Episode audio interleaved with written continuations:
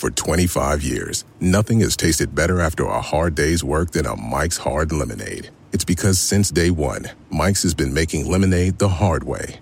We use three kinds of lemons, all handpicked from family farms, then blended to perfection and cold pressed to create the epic hard lemonade you know and love. Mike's Hard Lemonade. Hard days deserve a hard lemonade. Mike's is hard, so is prison. Don't drive drunk. Premium all beverage with flavors. All registered trademarks used under license by Mike's Hard Lemonade Company, Chicago, Illinois.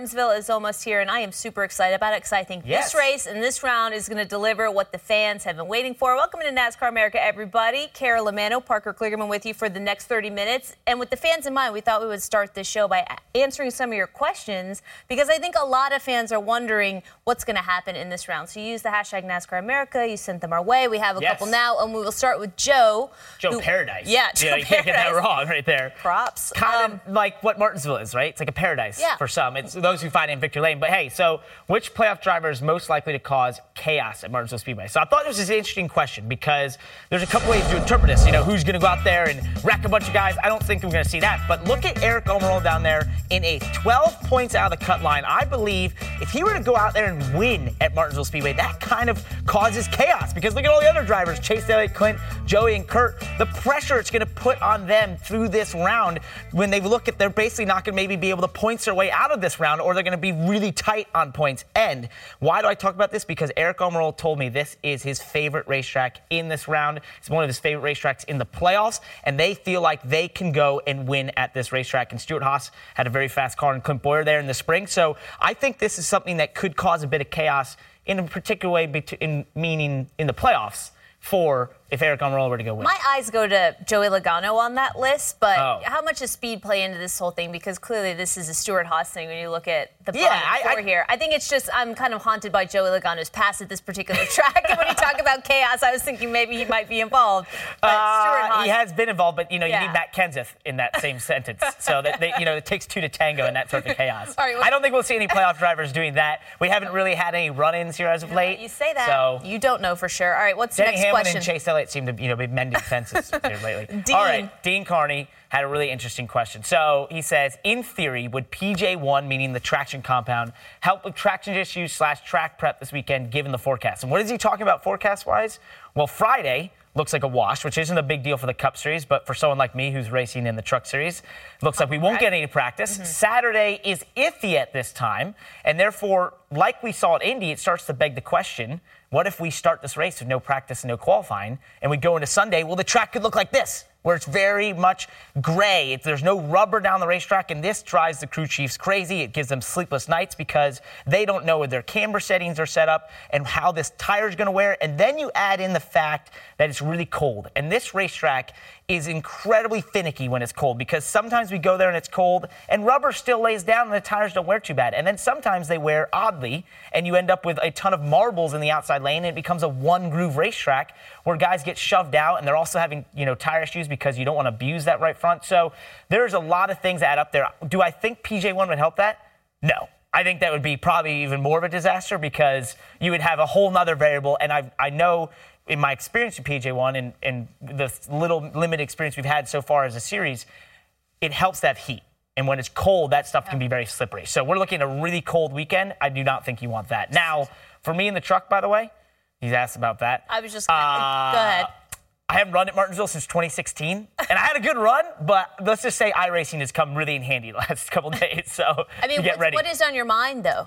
Uh, terrified, you know, a little bit. No, I think uh, the fact is we got to qualify. So there's a lot of trucks. There's 35 trucks. So I think the hardest thing for me is the fact that we could be looking at maybe just jumping directly into qualifying, which they can do because it is, you know, the open rounds. So that some people use that as practice, and therefore my first laps on the racetrack might mean my fastest lap on the racetrack and the lap that gets us in the race, allowing us to race. So that's a lot of pressure. Okay. So a little different than some of the other Cup guys. There's only 40 cars in Cup, so everyone will make the race. All right, so weather's going to be an issue. That's a Could be heads up interesting. Question by and bring, Dean there. Bring your jackets and gloves. It's going to be freezing. I'm bringing Yes. like ski long johns. So. Nobody cares. Yeah, What's your favorite race at the track? Mr. C wants to know. Uh, all right, so so my favorite races of the track were back in 2007, and one in particular was one of the craziest races I think we've ever seen at this racetrack. I believe it's 21 cautions, and it came down between Jimmie Johnson and Jeff Gordon. Basically, you know, two of the best at Martinsville, but we saw things like this happen throughout the day. It was just insane. It felt like the race that would never end. There was all every car was beat up, and eventually Jimmie Johnson here goes off in the white flag, but he would find someone, Ryan Newman right on his tail, sitting down there. Oh, that's the car right there, sitting in the middle of one. this race is crazy. He ends up winning under caution, but that, I think that was just an insane race. It was one of those races that, some, like, for some reason, sticks out in my mind because of the insanity we saw there throughout that weekend. It just seemed like no one really wanted to finish that race. They just wanted to keep going. So the fans got like a lot of racing for their do- for their dollar. Some of the other questions that we've gotten on social media are based around the fact that fans want something to happen at Martinsville, want something to happen in this round. Let's pull up the odds Sure. if we can for the weekend, because that's what I'm excited about. Yeah. I am excited for the narrative to shift here to who in this list, when you look at the odds to win at Martinsville, Kyle Busch. I mean, that, well- that's what stands out to me. no doubt is he the favorite, but the one that sticks out to me here, or two actually, is Kevin Harvick at 10 to 1. I just think that's a, a good bet in some respects. But then Eric Almirola at 31, 30 to 1 compared to Kurt Busch. All right, so I know Kurt Busch has won at Martinsville back in 2014, but this is possibly one of his worst racetracks. His crew chief, Billy Scott, told me they were not looking forward to going to Martinsville. Kurt himself is optimistic going to Martinsville, but then you have a guy who's at the same odds in Eric Almirola who told me it's his favorite racetrack. He's got a bit of momentum from that win at Talladega.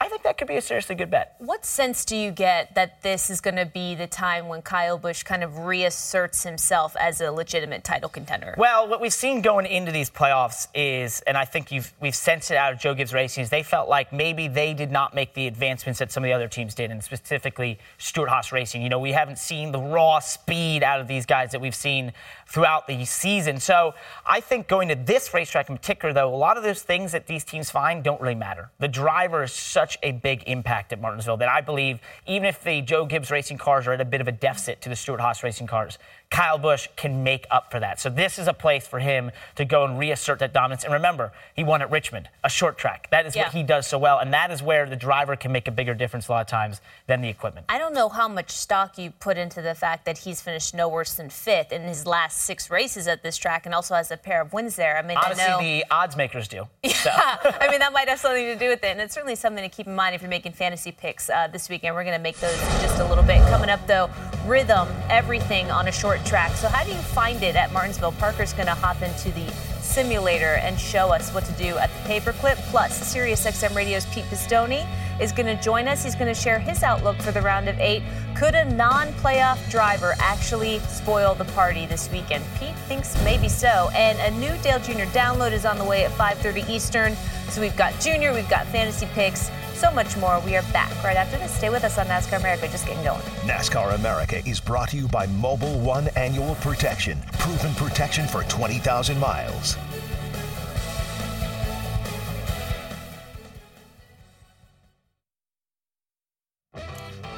Jr. think about the emergence of Chase Elliott as a title contender? That topic and more will be covered in the latest Dale Jr. download. It is coming up at 5:30 Eastern, right after we are done here. You know, Virginia's racing heritage lives on the short tracks, and today's My Home Track takes us about an hour north of Martinsville to Franklin County Speedway in Callaway, Virginia. The 3 8 mile track recently wrapped up its 50th anniversary season, and in addition to late model racing, Franklin County is known for its any car division where drivers can race with regular passenger cars as long as it has a window net. That's pretty great stuff. We do make it easier on Parker, though. He skips the window net in the iRacing simulator. Parker, what do you have for us? Yeah, I didn't have to get into a window net in this one, but uh, I do know one thing about Martinsville Speedway. Dale Jr. loves Martinsville Speedway because he loves short tracks. So we all love short tracks. They're great racing. We're going to come to a restart here at Martinsville because I want to talk about how tough these are. Basically, you're here on the bottom. We're in the third row back. You get the power down. It's not terribly hard to spin the tires, but sometimes you don't always get up into the gear right before, oh, I bumped into the 43 there. And that can happen here on the bottom because there's a lot of times an accordion effect. Even though this is the line you want to be in, you'll even sacrifice a couple positions to the outside here where they're stuck out there until I get beside this 43 because you're able to actually gain those back eventually when the inside lines start to prevail and it stops getting that accordion effect. So here we are rolling through the bottom. To make another pass on a guy on the outside, and now it starts to get single file. So this is when you have to get into what we call a rhythm. And a rhythm is about listening to the engine and doing everything in repetition. So here we come off the corner. You don't want to spin the tires. Listen to the engine get to about 9,000 RPMs, and then it's braking down in the corner. Let it roll. Listen to the engine as it gets to its lowest octave, and then it's accelerating again. You can do this lap after lap. You'll hit your visual marks there. I've been using those Monster Energy boards on the right side. And then you listen back in the throttle again. Hear the RPMs rise. There's the Monster Energy board. Now I brake. This is what we do as drivers at this racetrack. We start to do this lap after lap and get into this rhythm, and it almost becomes something that you're just doing instinctively. But then suddenly someone gets the inside of you, they, they move you up the racetrack a little bit, and this knocks you out of your rhythm. So now you're forced the outside. You're fighting against someone. You're going to do it again down to one. Now they've forced you into dirty parts of the track. You might get some pickup on your tires, and now you're stuck out here. So now you want to fight back at them. But this all gets you out of your rhythm. So they get by you, and now you suddenly have to get back in that rhythm, but it's not easy. You might overdrive. The tires might have that pickup on them. You can't quite roll the same speed. And that's when it gets so frustrating. So as a driver, you think, oh, I'll just brake later. I'll overdrive. This will work. And then you completely overdrive the corners. You start to lose more time, more positions. You spin the tires off the corner. And all these mistakes compound on each other. And eventually you start to lose to those guys in front of you. And it's very hard to get back in that rhythm. So the key at Martinsville, Carolyn, is to keep that level head. If you can do that, you can be successful. But it is so easy to get frustrated. Perfect. Thank you. As we make our social pit stop, Kyle Busch doesn't seem to be having any trouble keeping a level head this week in the race shop. This was yesterday at Joe Gibbs Racing. Kyle and his son Brexton borrowing some spare hoses. What is that they're crewmate. out there? I can't see through my virtual window net. Oh, your window net? Yeah. Yeah. The- the Take that thing down, dude. Um, it's just, uh, nobody shows us a suspension on NASCAR America. So well we go put. to, Yeah, we go to any race shop. Uh, cute little moment there from Kyle Busch and his son as they get ready for the weekend. Certainly the pressure at Martinsville will be ratcheted up soon enough. Coming up next, which drivers have the best shot to crash the playoff party? Sirius XM Radio's Pete Pistone joins us to predict some weekend spoilers. He's also going to tell us what fans are saying about the round of eight. You may be surprised.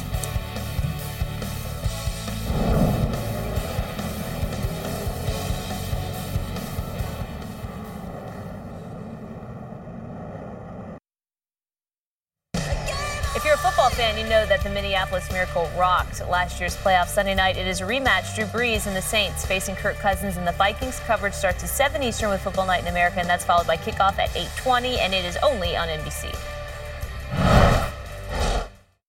there is a willingness among tracks and teams and NASCAR and uh, our broadcast partners to look at things in a different way. And I do think the Roval opened up some eyes. Changes to the schedule, there have been things that have been kind of tossed around around can you have a doubleheader weekend? Can you have uh, a midweek race? Can you pull the schedule forward? Does it make sense to go to a street course and or go to more short tracks? And then listening to our fans, we have a 25,000 panel fan council. Do you have a rough estimate of what percentage of those 25,000 want more short tracks on the schedule in 2020? I was nice enough to have some guy tell me that on Twitter. You know, he said, "Hey, let me help you out. More short tracks, more road courses." And I think he gave me his address so I could send him a check. That's a clip from NASCAR President Steve Phelps' conversation with Nate Ryan on the NASCAR and NBC podcast. Uh, Parker is currently I downloading that Can't wait as to we listen. speak. Uh, that's now available, by the way, on all major podcast platforms. So is the latest episode of Monday Morning Donuts, the playoff edition. Be sure to download and listen to both. Uh, let's welcome in Pete Pistone of Sirius XM Radio now. He's the co-host of The Morning Drive. That is Channel 90, in case you're interested. So, Pete, a lot of the discussion up to this point in the playoffs has focused around those drivers who have been right on the bubble. I'm wondering if now that we're in the round that we're in, if the focus is going to shift to who the real playoff contenders are, the ones that can actually win a title. What do you think? I think so, Carolyn, and I think it's the way these tracks line up in this round. Martinsville, then Texas, and then ISM Raceway out in Phoenix. The guys that are near the top of the standing in the playoff grid right now, when we were there the last time, remember, we went to these tracks earlier in the year. When we went there earlier in the year, those guys, Kevin Harvick, Kyle Busch, Martin Truex Jr., were really good, particularly Kyle Busch. Kyle Busch was second, first, and second in those three races. And I think those guys are going to have a chance to separate themselves. We had Kurt Busch on the channel, and Kurt says he thinks those guys below those three are racing for one spot, and they're going to have to try to win one of these races here in the next three because getting up there and trying to transfer through points, uh, according to Kurt, it's going to be pretty tough to do. You know, one of the familiar narratives in all this, Pete, is non playoff drivers. Can they make an impact? We haven't really seen that sort of thing so far. A lot of people said early on Denny Hamlin is going to grab a win at some point in these playoffs. Maybe it's Jimmie Johnson. What do you think about non playoff contenders possibly having an impact or playing spoiler, especially now that the most recently eliminated crop contains some pretty talented drivers? I think we've got a better chance. And by the way, my hands in the air because I did say I thought Denny Hamlin could do that, and I would say that if I'm going to stand by that, and I still do, this would be the weekend where Denny Hamlin could do it because we're going to Martinsville. We know how good he is there. Uh, you know, you're talking about Jimmie Johnson and Martinsville guys. I mean, I know the record, but I think the Jimmie Johnson of 2018, maybe not. Maybe a couple of weeks ago, I would have felt a little better about that after the way they were running in that second round. But I look at Brad Keselowski getting knocked out now. To your point, Carolyn, this last round, he's really good at Martinsville. I think he's someone that who's not in the playoffs anymore that could win. And I also look at his teammate Ryan Blaney. I think Ryan Blaney's got a chance to upset the apple cart. So that would be an interesting storyline if somebody outside the eight could win one of these three. And I think there is a better chance than maybe we had last year at this time for that to happen. So, Pete, I'm curious about one of the drivers you just mentioned there, Jimmie Johnson, right? We know his older record at Martinsville, how good he's been there in the past. It hasn't been that great in recent years. And now he's going to go through a crew chief change at the end of the season, hasn't quite lived up the expectations right now. What you, what's the sense you get from the fans about that 48 car, about Jimmie Johnson? And do they feel like he still has a chance at Martinsville? Or if he doesn't have it, if he doesn't show speed this weekend, is it kind of writing off that 48 for this year? Yeah, uh, that PK, you're, you're 100% right. The, the fans feel like if you don't see Jimmie Johnson and Chad Knaus in the top five at least this week at Martinsville, you're probably not going to see that happen. I don't know what's going on behind closed doors there. We know they're not going to be together. We know there's going to be some other things going on around that team next year. I'm certainly not saying everybody there is not giving their best effort, but it's got to be a really difficult task right now for that team to stay focused with everything that's going on around them. If, if you don't see Jimmie Johnson near the front of the field, I think the fans pretty much have said, listen, it's unfortunate they're going to ride off into the sunset nowhere near what we used to see out of Chad Knaus and Jimmie Johnson for all those years. I was actually thinking about Ryan Blaney after Pete's Oh. last answer and whether or not he could play spoiler this weekend. I didn't think about that. I might have to use that for my fantasy lineups. Um, last one for you, Pete. Martinsville is the track that I'm so excited about in this round, but do the fans agree with that? I mean, which track are they really looking forward to most so far? Martinsville certainly got a lot of response, Carolyn, when we asked that question, but I was really surprised with how many listeners are really looking forward to ISM Raceway. And the reason they said they were was because of them flip flopping the racetrack. So I think to myself, well, it's still the same track. All you're doing is moving the start finish line from the now front stretch to, to the back stretch and vice versa. But where that start finish line is going, in that dog leg where you can get maybe three or four wide, that's what I think fans are hoping for. And I would put it right into the same wheelhouse as what Steve Phelps was just talking about there with Nate Ryan in the podcast. Something different. Fans really love the Roval. I think fans want something different. I think they're hoping that the ISM Raceway reconfiguration is something different for this round. All right, Pete, thanks very much. We appreciate it. Enjoy the weekend. Thanks, guys. All right. Well, if we know one thing, history's taught us that when you put more than three dozen cars on a flat half-mile track, you're in for quite a show. So, what is on our list of the top five wildest Martinsville moments? We're going to reveal them next, right here on NASCAR America. We'll be right back. NASCAR America is brought to you by Mobil 1 Annual Protection. Proven protection for 20,000 miles.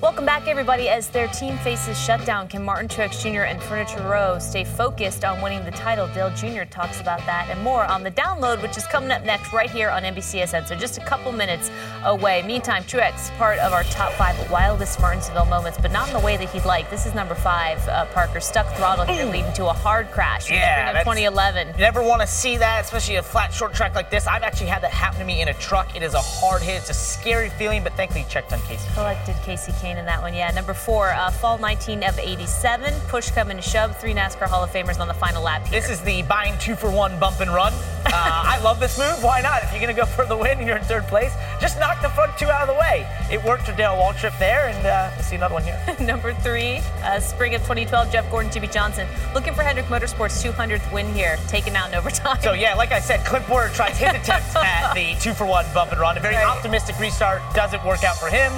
Ryan Newman picks up the victory. Uh, number two, last fall's playoff race, Denny Hamlin dumps Chase Elliott for the lead. A few laps to go. We also learned after this he had run 10,000 races in his career. That'd be Denny Hamlin, but uh, this was a crazy That's a finish. cheap shot. I know. All right, so this is a crazy finish. Who can forget this? And then obviously the fans sticking around throughout the time, and the lights on Martinsville is such a cool uh, atmosphere there.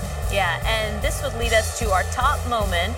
Oh, look at that, pumping up the fans. Yeah, uh, 2015 playoff race here. Can you guess it at home? Matt No Kenseth way. taking revenge on Joey Logano and Jeff Gordon scoring his final career win, which that was a, a wonderful part of this as well. That was a crazy race. Uh, obviously, that was crazy seeing those two, but then an amazing end and seeing those that moment there of Jeff Gordon going on to the championship four. That was such a cool thing to witness. So are we going to see another memorable moment this weekend at Martinsville? Our coverage begins Saturday with practice and qualifying on CNBC and here on NBCSN, and then on Sunday the round of eight begins. Will the first spot in the championship be claimed? Our coverage starts here on NBCSN with NASCAR America at 1 Eastern. So huge packed weekend for you as we get to our first data race preview and we look at some of these drivers below the cut line that have the best shot at a win this weekend.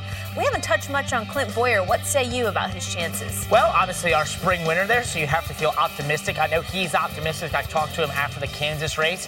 Now, the thing about the Kansas race is it did not go well for them. It was, it was not a race that they were really looking forward to. We knew Kansas was not one of his better racetracks. We knew he had to, he was in, you know, a bit of a tough position having to points his way through, but it just didn't click for them. They got damage on the left front at one point. It was not their race. It was not like the race they had at Martinsville in the spring where he was absolutely dominant in the second half, really led a lot of laps and, and showed a ton of speed. So I think for this race team, though, this is an important weekend, though, because coming off a weekend like they had at Kansas, they need to kind of get the momentum back. They need to get the confidence back going up against these other drivers here for the playoff cut line because you can't limp into the championship four. You've got to assert yourself. And I think, I believe it was Kurt Busch that said you might have to win to find yourself going on into the championship four. So they're all really racing for one spot against Martin Truex Jr., Kyle Busch, and, and Kevin Harvick. So I think for the 14 team, this is an important weekend to really assert themselves. Kurt Busch is not the only one that has echoed that sentiment. We've heard that from a whole lot of drivers. As it relates to Eric Almirola, I know you spent a lot of time talking with that team.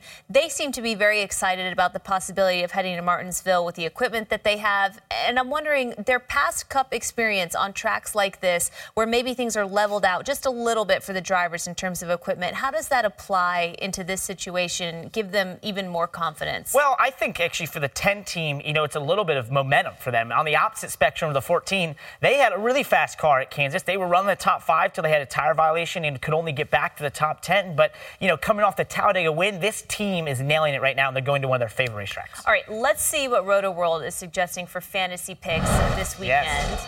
All right, so here we go. This is the beef here. Oh, Kyle beef. Busch, Kevin Harvick as playoff contenders. Chase Elliott as a garage pick. I think the Beef will really like my fantasy team Kurt's this got week. the red flag. Yes. All right, so I agree with that got? 100%. All right, Those are so great picks. Uh, so, Beef, you, you nailed it, man. Kevin Harvick up here. Did you look at his stuff ahead of time? I did actually. I looked at Roto- I looked at it. Okay. Thank you, Dan Beaver. It was good stuff. Yeah. Kyle Busch, Keselowski, and then you know what? I went crazy Ivan on everyone. AJ Allmendinger. Why? Because he's my buddy. He runs great at Martinsville, and this might be one of the last chances I ever get to put him in a Cup Series fantasy lineup. So you know what? I put AJ Allmendinger in there, and then obviously I'm very confident in the speed So of Kyle Busch early. using your head, using your Yeah. head, using your head, Went using your heart. and heart, and then heart. obviously try to hedge. All right, visit rotoworld.com so you get everything from Martinsville this weekend. The Dale Jr. download happening right now.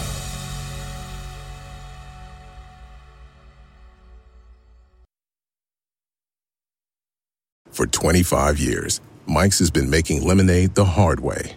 Mike's Hard Lemonade. Hard days deserve a hard lemonade. Mike's is hard, so is prison. Don't drive drunk. Premium all beverage with flavors. All registered trademarks used under license by Mike's Hard Lemonade Company, Chicago, Illinois.